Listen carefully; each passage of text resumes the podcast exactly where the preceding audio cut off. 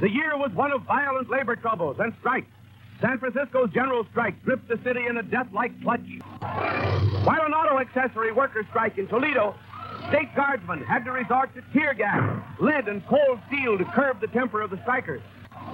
In Minneapolis, a truck driver strike was climaxed by severe riots and fights between the strikers and the police, with many casualties. Warfare in the streets, civic strife at its worst. Hello, and welcome to 1934 Mill City Revolt. I am your host, Kelly Cable. The second Minneapolis Teamster strike of 1934 began on Wednesday, May 19th. Unlike the Whirlwind strike, it was not immediately explosive. Although described as like a holiday, or just like a normal Sunday, the first days of the strike stopped much of the city's commerce. And this was for two reasons. First, the bosses had ordered many of their trucks to remain parked, and the strikers, having made extensive preparations, mobilized their cruising pickets and shut down the town. The bosses perhaps hoped that after a few days, public opinion would shift in their favor as residents and businesses began to need more food and goods to survive. The Minneapolis Tribune warned its readership that the strike will be, quote, a far-reaching affair, covering all of the city and all of its business and industry, end quote. Although the city was quiet, the strike machine was in full effect. 3,000 pickets, guided by the strike committee, had turned Minneapolis into a perpetual picnic. As Dobbs said, nothing moved on wheels without the union's permission. The Minneapolis Tribune listed the extent of the strike. General and department stores, groceries, bakeries, cleaners and laundries, meat and provision houses, all building materials, all wholesale houses, all factories, gas and oil companies and stations, breweries, truck and transfer companies, warehouses, and all common carriers. The allowed exceptions? Ice, milk, and now coal. It was estimated that the picketing efficiency was 95%. And another notable exception were the newspapers, who were adamant that daily delivery should continue and backed this up with daily police escorts. Ray Dunn and Farrell Dobbs handled picket dispatching. Using maps, the city split into 15 districts. Dunn and Dobbs could redistribute their own forces, including the stationary pickets, throughout the city on an as-needed real-time basis, as well as station picketers at some 50 entrances to the city on the highways. The strike forces had more than enough cars and self-owned trucks to tie up the city. Teenagers on motorcycles acted as eyes and ears patrolling the streets, ordered to never directly involve themselves in any dispute. Like a military unit, each cruising picket had its captain, who was required to phone into headquarters every 10 minutes, whether from a friendly cigar store, a bar, or a striker's home. They could call in for help or report successes and failures, tracking cruising pickets by number. Journalist Charles Walker described the dispatching mechanism in action. Quote, a messenger took the selected car numbers from dispatchers to a man at a microphone. He called out, calling cars number 2, 7, and 9, proceed. The cars rapidly assembled their pickets from reserves of strikers in the building. Night or day, never less than 500 men hung around headquarters. A dispatcher's window opened from the garage office onto the runway before the main exits, and as the squad car passed the window, the picket captain received written and secret instructions from the dispatcher. None of the motors were started in the garage to keep the building, which was, after all, a hospital in the dining room too, free of carbon monoxide. The pickets pushed their own squad car till it reached the street, when the switch was turned on and the motor started. Picket captains alone received the written destination and instruction for the squad cars, and reported back to the dispatcher after each operation was over. This was a precaution against stool pigeons, end quote. In some instances, where a larger set of cruising pickets were concentrated, they would set up a temporary field command post, which had more autonomy. Dunn and Dobbs also had on hand special cruising squads, with hand-picked crews for special assignments or tense situations. 3 days into the strike, the police wiretapped the headquarters, forcing Dunn and Dobbs to communicate to picket captains through code. They, in turn, had shortwave radios that could monitor police communications and plan accordingly. In February, when the cruising pickets trapped a scab truck, they would simply dump the coal in the street for anyone to take. This strike, however, broadened the set of commodities to include food, livestock, laundry, and other goods, stuff you couldn't or shouldn't throw into the street. So, in the strike's first days, the cruising pickets escorted trucks to the headquarters, and soon it and the area surrounding it were crowded with vehicles full of not only coal, but milk, tobacco, tea and coffee, hogs, cattle, and hay. They soon opted for escorts back to their origins, or sometimes simply flipped the car over in the street. Historian Philip Korth interviewed a worker, a laundry driver, who was subjected to the actions of a cruising picket. According to Harvey Bosco, his bosses, the Gross Brothers, were trying to sneak laundry out of the city hidden in cars, rather than by truck. Almost as soon as he pulled out of the driveway, a cruising picket spotted him outside the McPhail School of Music, and fearing the pickets were going to flip the car over, Bosco protested, quote, "I'm just a kid working here. I don't know what they did. They told me to take this car out to Oak Knolls and meet somebody." Somewhat disingenuous, but after working back and forth, the pickets decided that he was probably truthful and just following orders. The pickets followed him back to Gross Brothers and stood waiting as Bosco and others unloaded the car. Later, however, at midnight, Gross and Bosco were able to sneak the laundry out of the city and continued to do so throughout the duration of the strike. The cruising pickets were effective, but the city still had some leaks. A particular sore spot for the strikers was the gas filling stations. Numerous times, playing what Dobbs called a cat-and-mouse game, the attendants would simply reopen the station after the pickets left. On the strike's second day, up to 100 special cruising squads were ordered in, resolving the matter by either lassoing a pump and drag it banging down the street, or a less shocking tactic was to bottle it up, the pumps surrounded by cars and trucks, and then leaving them, taking the keys back to headquarters. And another major sore spot were the farmers. Although 574 had hoped to win them over, they hadn't done their due diligence. Specifically, those of the Market Gardeners Association, the small truck farmers who set up stalls in the city market to sell to small grocers. Now keep in mind that major grocery chain stores did not yet dominate the industry, and Governor Olson had won over farmers and grocers, partially due to his opposition to such businesses. But at this point, 574 had failed to make any sort of arrangement with them. So when such farmers tried to enter the city, they were turned around by the pickets. The Citizens' Alliance was aware of this fiasco and hoped to make some hay of it, using them as a front to break the strike. So some days into the strike, around 70 sheriff's deputies escorted a convoy of farmers to the market, which was intercepted by the cruising pickets, resulting in an hour-long running battle along the route. Only 3 trucks made it to the city market, most farmers turning around. Recognizing their mistake, 574 reached out to the farmers, arranging that they could sell their produce directly to the small grocers throughout town without harassment, keeping the market itself shut down. Dobbs reported that, quote, "the truck farmers accepted the proposal and became neutral, some even friendly, toward the strike," end quote. Despite these hang-ups, 574 enjoyed working-class support throughout the city. Factory workers cheered pickets as they passed. Dobbs discusses what he called a spontaneous intelligence service, in which residents phoned in scab sightings, workers sent anonymous letters with employer-paid postage, and typists and personal secretaries gave extra carbon copies of bosses' dictations or memos found in wastebaskets. Overall, support and opposition to the strike fell along class lines. According to Walker, up to 95% of the working class supported Local 574, some 65% of the total city population. Around 2/3 of the employer's side aligned with the Citizens' Alliance, the other third opposing their hardline and uncompromising positions.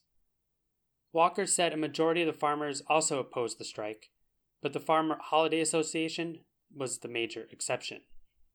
The support was reflected in the strike force's explosive growth. In April, they had 2,000 to 3,000 members. In the first days of the strike, their forces doubled or tripled to 6,000. As 574 had hoped, hundreds of the unemployed joined the ranks of the pickets, whom Dobbs described as fighting like tigers in the battles that followed. Harry DeBoer explained their tactic. Quote, "We took the unemployed right into the union and explained through our revolutionary leadership that they should come and support this strike. We were fighting to get down to a 48-hour work week, and by doing that, there will be more workers going to work, and so you'll be put on the payroll on the union contract if you support the union."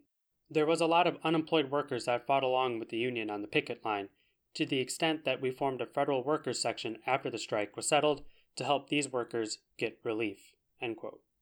Workers outside the trucking industry, many not in unions themselves, would show up on their free time before or after work, sometimes even sleeping overnight in the garage before returning to work.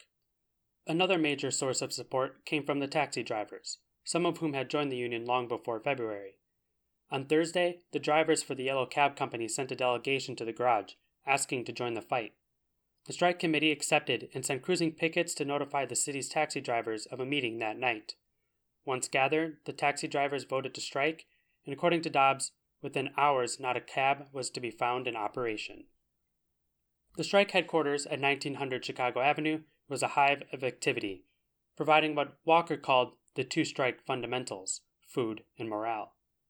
Some 120 members of the Women's Auxiliary, with the help of the Cook and Waiters Union, worked 12-hour shifts in the kitchen, serving as much as 4,000 to 5,000 people per day at the peak of the strike. They served strikers and their families sandwiches and coffee, as well as hot meals when possible. Friendly grocers and sympathetic farmers, including the Farmer Holiday Association, donated produce and meat, including pigs, cattle, and chicken. Chris Moe was able to haul over a truckload of sausages from the Feinberg Sausage Company. On Sundays, they tried to serve chicken dinners along with, of course, this being Minnesota, Spam. There was so much Spam, apparently, that Marvel Shaw recalled that she still refused to eat it 30 years later. According to August Bartholomew, in an interview with Philip Korth, quote, "During the strike, I ate better than I'm doing right now, to tell you the truth. They would have meals for us, and we'd come home with butter, meat, bread, potatoes." End quote. Unions who couldn't donate food donated money for the upkeep of the headquarters, gasoline and medical supplies being the costliest. According to Harry DeBoer, that other unions weren't supplying manpower wasn't much of a problem. Quote, "It was better to leave others work and support us financially and morally than to pull them out too. Then we'd have to support them too, and we didn't need that kind of physical support. We needed finances and moral support." End quote. Returning to the headquarters, armed sentries were posted on the rooftop at all times, and other guards kept order and prevented drinking. A posted sign read, "No drinking, you'll need all of your wits." Every evening, the union hosted a public meeting at the headquarters, at least 2,000 unionists, families, and sympathizers piling inside and flooding the surrounding streets. On some evenings, as much as 20,000 to 25,000 people. These meetings strengthened community, ensuring the workers would not spend their evenings away and preventing alienation. They could also hear reports and speeches from leaders on news, negotiations, the tactics of the bosses, independent of the capitalist propaganda issuing from the newspapers and radio stations. In the middle of all of this activity, the elected strike committee of 75 held regular meetings to discuss and improve tactics and strategies. One special committee was created to handle complaints, mostly from so-called cockroach bosses, usually unjustified and therefore denied. Another committee provided legal assistance for the arrestees, although their first hired lawyer made deals with the public prosecutors, for which he was fired and replaced. Thankfully, in the first few days, less than 20 strikers were arrested. As one of the Dunns told the Minneapolis Journal, "Pretty well organized, don't you think?" On Thursday, May 17th, day 2 of the strike, Governor Olson called for a meeting in hopes of preventing larger clashes. He failed to convince the Employers' Advisory Committee, the EAC, to recognize the union or agree to an arbitration system because, they said, there was nothing to arbitrate, as admittedly it is a fair scale. They would consider meeting with elected representatives of the workers or negotiate through the Regional Labor Board, but they would enter no written agreements. The EAC told Olson that, quote, "We intend to and will start the flow of merchandise into its usual and customary channels forthwith and without any more delays. We ask you, as the highest official of our state, to aid and assist our business firms in the orderly conduct of their business. We cannot and will not permit or allow our city to be seized and its industry ruined." End quote. Olson responded saying he was grievously disappointed and rejected the employer's contradictions. He said not only should they compromise, given that Local 574 had again dropped the demand for a written contract but held onto an arbitration board, but, quote, "It seems inconsistent to me for you to state in one sentence that you will agree to bargain collectively with your employees, and in the following sentence to state that you refuse to sign a written agreement with them.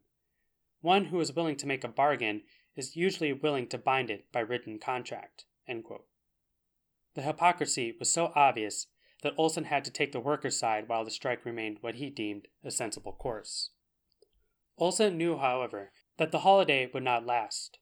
He wrote to the employers, quote, "You have undertaken to pay the salary and expenses of some 500 additional city police officers, who are, to my best information, being selected indiscriminately. That these forces will clash is inevitable if the strike continues.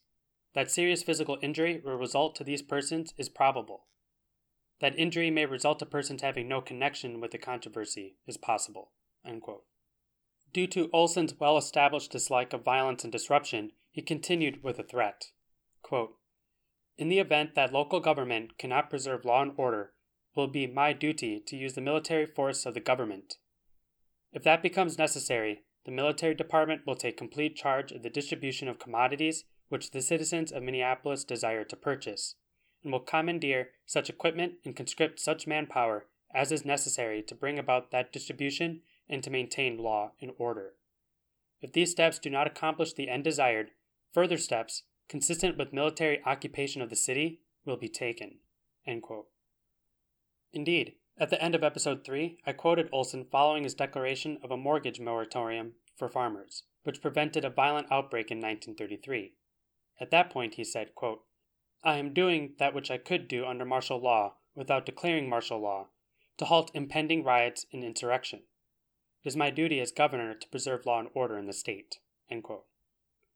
He had hoped, however, to not declare martial law, but to remove the cause of such disturbances.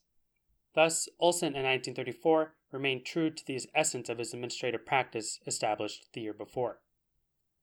And, as Olson said, the city of Minneapolis had gone on a hiring spree. Republican Mayor Bainbridge had authorized the police chief, Mike Johannes, to hire 500 additional cops, specifically to police the strike and provide escorts for trucks. Thus, Olson would be put to the test.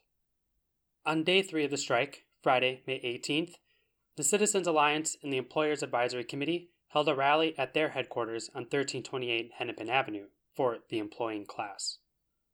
It was presided by C.C. Weber, the grandson of John Deere, and president of the Deere Weber Agricultural Implement and Machine Maker Company. He declared that, quote, "The strikers are run by a handful of agitators, local and imported. Our job is to see that we are not dictated to by a mere handful." Never mind the mere handful that was the Citizens' Alliance.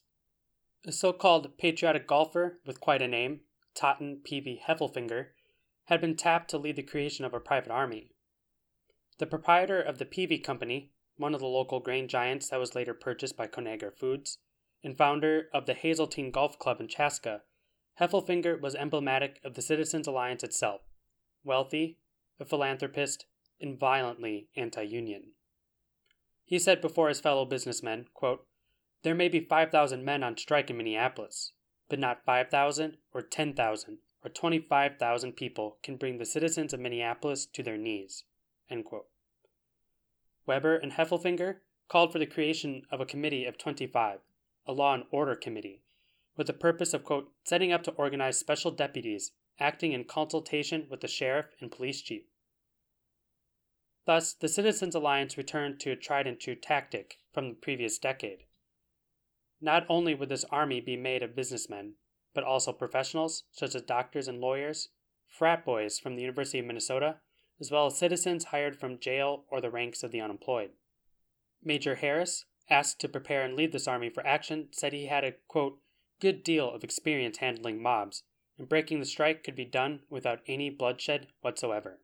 End quote. Not everyone was enthused by the prospect of this private army. The police were snubbed by the American Legion, an anti-socialist veterans organization formed after World War I that once compared itself to the fascist Italian black shirts and had even invited Mussolini to speak at its convention just 4 years earlier in 1930.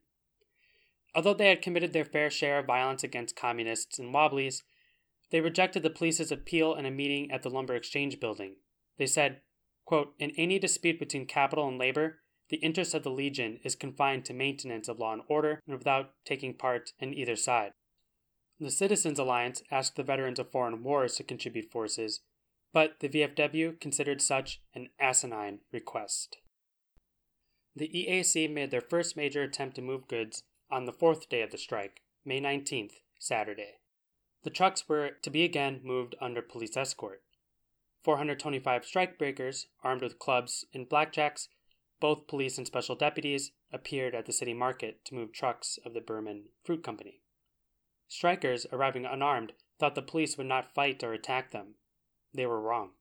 Dobbs quotes a written report from Jack Maloney.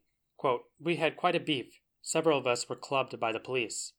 I, for one, was dragged into Behrman's unconscious. When I came to, Harold Beale and Louis Scullard were also in custody inside there, and the patrol wagon came shortly. I was bleeding quite heavily from the head, and after Harold and Louis were put in the wagon, the cops took me out, and when they let go of me at the wagon, I fell down. In the ensuing melee, the pickets picked me up and carried me over towards 6th and Hennepin. They called an ambulance and I was taken to the General Hospital, as were some of the other pickets. After the doctors had patched up my head, I was placed in a room, waiting to go to jail. The business agent of the Steamfitters Union came to where I was sitting and said to the woman at the desk, 'I will take this man.' We walked out into the hallway and he said, 'Get the hell out of here, quick!'" End quote. Maloney's predicament was the very reason for the hospital and the strike headquarters. Rather than being a safe zone, a hospital bed was a trap. Because this was still early in the strike, pickets had not yet internalized this lesson.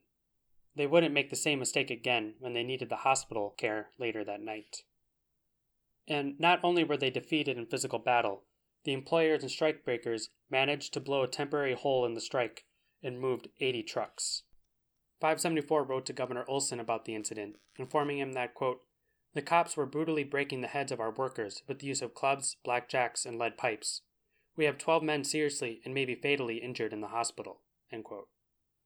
The union withdrew its delegates from Olson's meetings and warned him that, quote, "We will throw out a general call for every worker in Minneapolis and vicinity to assist us in protecting our rights and our lives." Perhaps bolstered by their victory in the morning, the Citizens' Alliance concocted a plan to further break union morale in what is known as the Tribune Alley plot. Grant Dunn recalled, quote, "A man came to us recommended as an active worker in one of the farmer labor wards who wanted to help the strike all he could. We took him in, and he worked hard at all kinds of jobs. I used to watch him and think him one of our best men. He was there 20 hours a day and always busy. Somehow he got onto the mic one night for announcing cars." End quote. This man was James O'Hara. When he took the mic, Dunn and Dobbs were in a planning meeting. He relayed orders for 2 to 3 truckloads of pickets, including women. They were to go to Tribune Alley, or Newspaper Alley, where the major dailies were printed and loaded for shipment. The strike leaders had heard reports of police escorts in the works, but hadn't made their blockage a priority. When the pickets arrived at Tribune Alley, they found themselves in a cul-de-sac. Trapped, armed cops and special deputies ambushed the strikers, beating them severely. As Skoglund recalled, quote, "I remember the night. They brought the women in and the other pickets from the Tribune Alley and laid them down in rows in strike headquarters. All the women were mutilated and covered with blood, 2 or 3 with broken legs. Several stayed unconscious for hours. Saps and nightclubs had been used on both the men and the women. When the strikers saw them lying around with the nurses working over them, they got hold of clubs and swore they'd go down and wipe up the police and deputies. We told them no. The alley was a trap. We'll prepare for a real battle, and we'll pick our own battleground next time." That night, and all next day, and the next night, fellows began to collect clubs. They'd gone unarmed before that. Now, they got sticks, hose, and pipe. You'd see men all over headquarters making saps and patting their caps for a battle. One picket would crack another over the head and say, "Does it hurt?" And he'd say, "Yeah, I can feel it. I'll put in some more." That's the way it went. The fellows were wild there for a couple of days. End quote. Some of the most severely injured strikers were sent to the hospital, where shocked doctors and nurses luckily helped patients flee. Sympathetic druggists donated supplies to help those who remained in the headquarters hospital. James O'Hara, this agent provocateur, returned to headquarters the following morning as if nothing had happened. Fully aware that he was responsible for the incident, the strikers grabbed a hold of him, searching him in his car. They found membership cards to unions, the Farmer Labor Party, and most importantly, the Burns Detective Agency, an outfit similar to the Pinkertons that employers frequently hire to infiltrate unions. Soon after, two cops barge into the garage, demanding O'Hara's release. Still simmering with anger, the strikers beat up the two cops and left them sitting outside unconscious for the ambulance. Dobbs recalled that, quote, so many pickets had gone for the two police that they got in one another's way. Sherman Oaks, a coal and ice driver, swung a club at one cop and accidentally hit another striker, Bill Abar, breaking his arm. Sherman burst into tears. We couldn't figure out whether it was because he hit Bill or because he missed the cop, end quote. According to Dobbs, these two incidents on Saturday, the morning defeat in the market and the ambush at Tribune Alley, began to reshape the beliefs and assumptions of the workers. Dobbs wrote, quote, the negative side of their beliefs lies in the assumption that they have inviolable democratic rights under capitalist rule. It is a mistaken assumption that can remain intact in the long run only until they try to exercise such rights in the class struggle. When that happens, the workers learn that they have been the victims of an illusion. Yet they still feel entitled to the rights involved, and they will fight all the harder to make them a reality. A negative misconception, then, becomes transformed into a positive aspiration, as was about to happen in Minneapolis. What Dobbs referred to is one of the two most infamous events of the 1934 Minneapolis Teamsters strike, the Battle of Deputies Run, which we will cover in the next episode. This is 1934 Mill City Revolt, and I'm your host, Kelly Cable. Thank you for listening.